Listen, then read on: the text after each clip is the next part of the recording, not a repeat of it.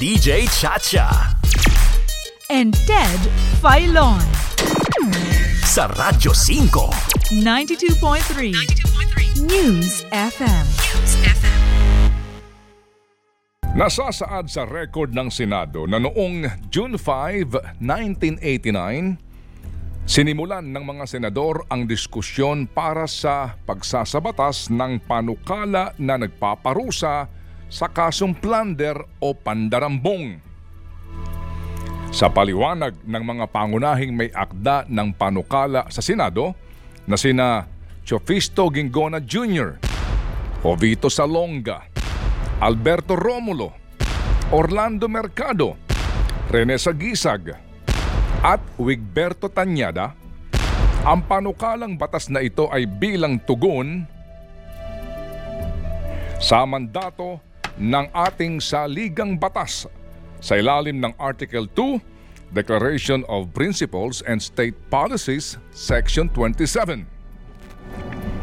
The state shall maintain honesty and integrity in the public service and take positive and effective measures against graft and corruption. Sa wikang Filipino, dapat na pamalagiin ng Estado ang pagkamatapat at pagkamarangal sa lingkurang pambayan at magsagawa ng positibo at epektibong mga hakbangin laban sa graft and corruption.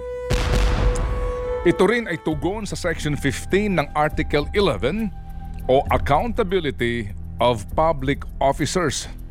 Sinasabi rito na hindi dapat mahadlangan ng prescription, lashes o estoppel ang karapatan ng Estado na mabawi ang mga ari-ariang nakuha ng labag sa batas ng mga opisyal o mga kawaning pambayan mula sa kanila o sa kanilang mga nominee o mga pinaglipatan.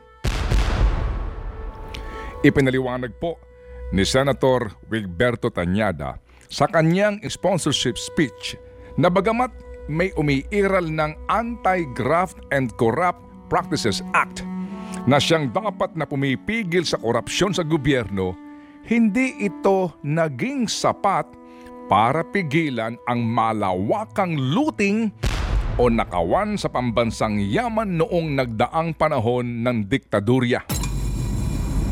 Ika niya, napapanahon ng ipasa ang panukalang batas na nagpaparusa sa mga mandarambong dahil sa kanyang mga salita.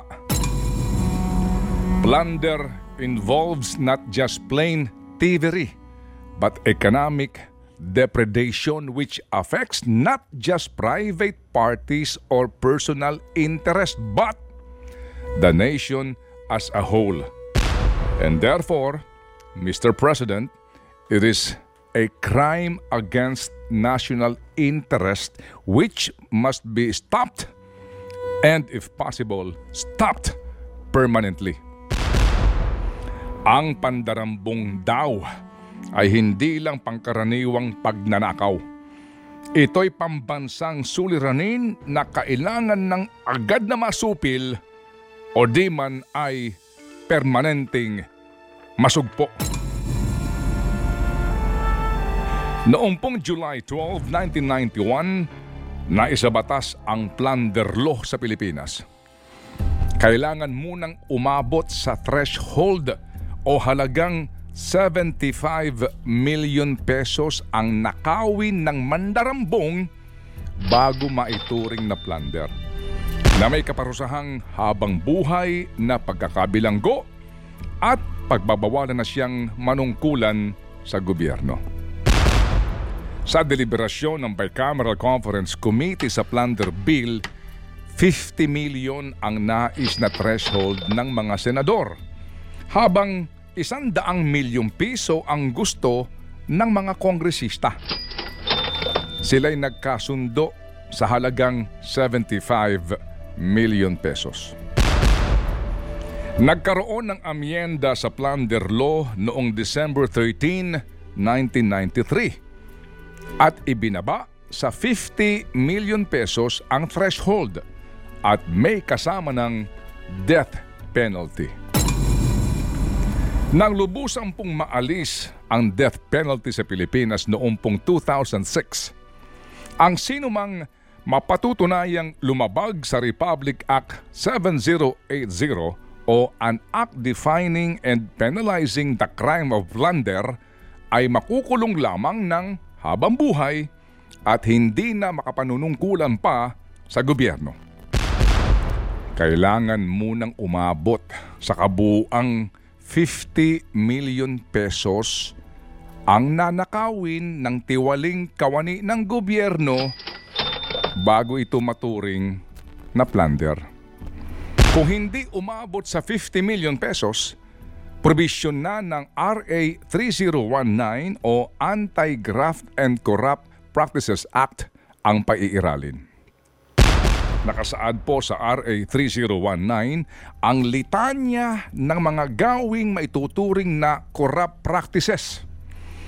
At ang parusang ipapataw sa mapatutunayan na nagkasala depende sa dami ng paglabag at sa magiging hatol ng hukom na maaaring pagkakabilanggo magmula anim na taon at isang buwan hanggang labing limang taon at perpetual disqualification from public office at ang pagkumpiska ng gobyerno sa lahat ng mga sinasabing ninakaw at nakamal na labas sa kanyang legal na dapat kitain. Pero kadalasan din ay umaapila hanggang Supreme Court ang mga convicted sa Sandigan Bayan. At madalas, na dekada ang bibilangin bago maglabas ng desisyon ang kataas-taasang hukuman. Kaya naman sa gitna ng pagkakaroon ng plunder law at Anti-Graft and Corrupt Practices Act, ang tinutukoy noon ni Senator Tanyada na problema ng korupsyon sa bayang ito ay problema pa rin. Katunayan, mas lumulubha pa ngayon ang problema ng korupsyon. Kulang pa ba ang batas kontra korupsyon? Kung ibaba ang threshold sa kasong plunder, sabihin nating mula 50 million pesos, ito'y gawing 10 million pesos, matakot na kaya ang mga magnanakaw sa gobyerno? Kung amyendahan na ang kasalukuyang anti-graft law at patawan ng mas mahabang parusa na pagkakakulong ang mga tiwaling kawani at opisyal ng gobyerno, matakot na kaya ang mga kawatan sa pera ng bayan? O dahil sa alam ng mga kawatan na kaya nilang lusutan ang mga kaso at kung sila man ay magkakaso, ay napakatagal ng proseso ng paglilitis at ang mga ninakaw nilang salapi ay magagamit nila para ipagtanggol ang kanilang mga sarili, hindi pa rin masusugpo ang korupsyon sa bayan na ito.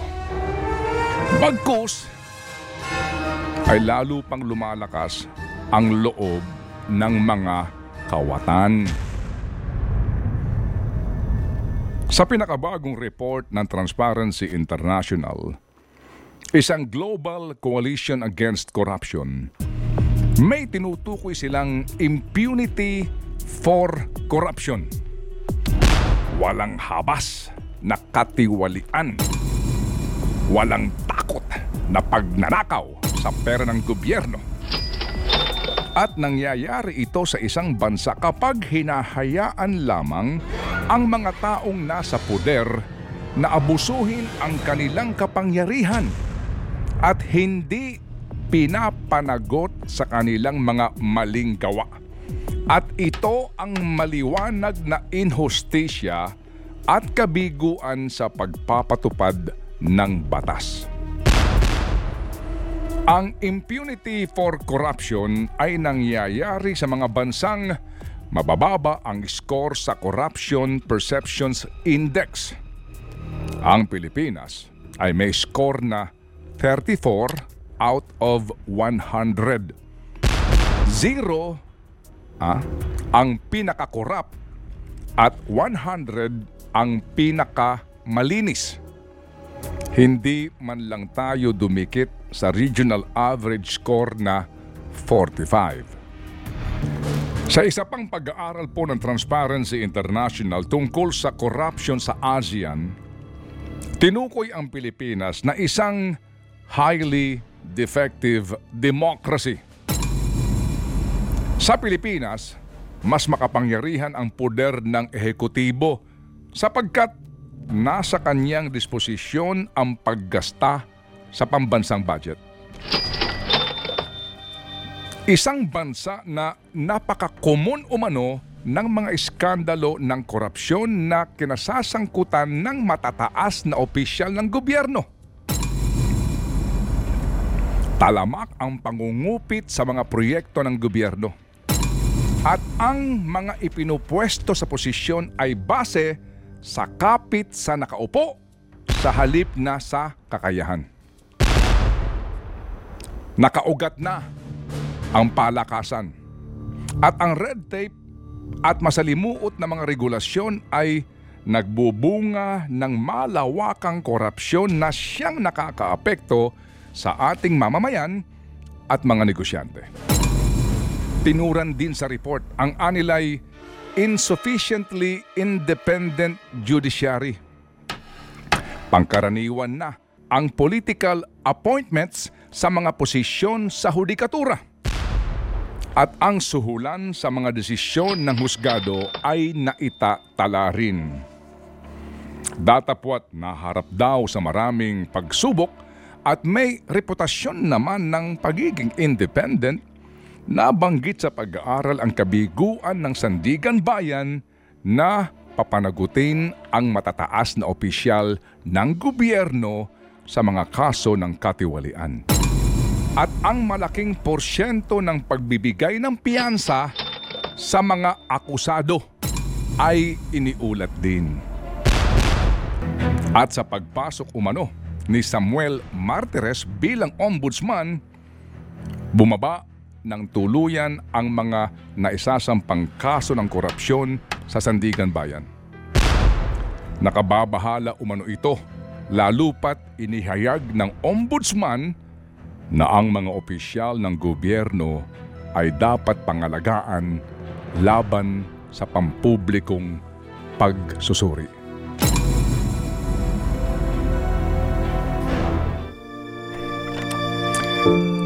Hindi nagsisinungaling ang mga pag-aaral na ito. Bilang mga Pilipino, alam na natin ito. Ang maraming magsasabi marahil na sanay na tayo sa ganitong kalakaran. Sanay na. Kaya't hinahayaan na lang. Wala nang pagkondena. Wala nang demonstrasyon. Wala nang nagkakaisang ingay at tinig sa pagpapanagot sa mga korap? Lubusang nakasanayan na at maituturing ng kultura? At patunay sa sinasabing kasanayang ito ay kung sino ang mga pinili ng mga Pilipino sa nagdaang halalan, sabi nga ng isang dating presidente, The government you elect is the government you deserve. The government you elect is the government you deserve. Bagay sa iyo nararapat sa iyo ang mga opisyal ng gobyerno na binoto mo. Think about it.